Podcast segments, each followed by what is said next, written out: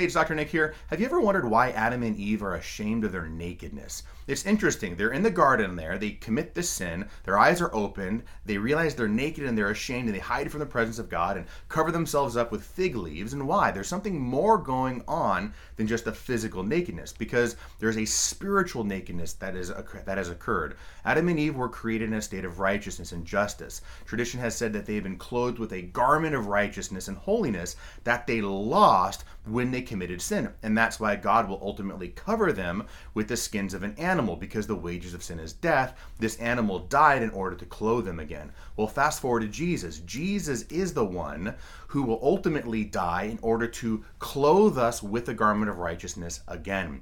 That's what's going on here. It's a spiritual nakedness that will be restored with Jesus Christ, the sacrifice. If you like that and want to learn more, come check out Scripture and Tradition dot com. God bless you.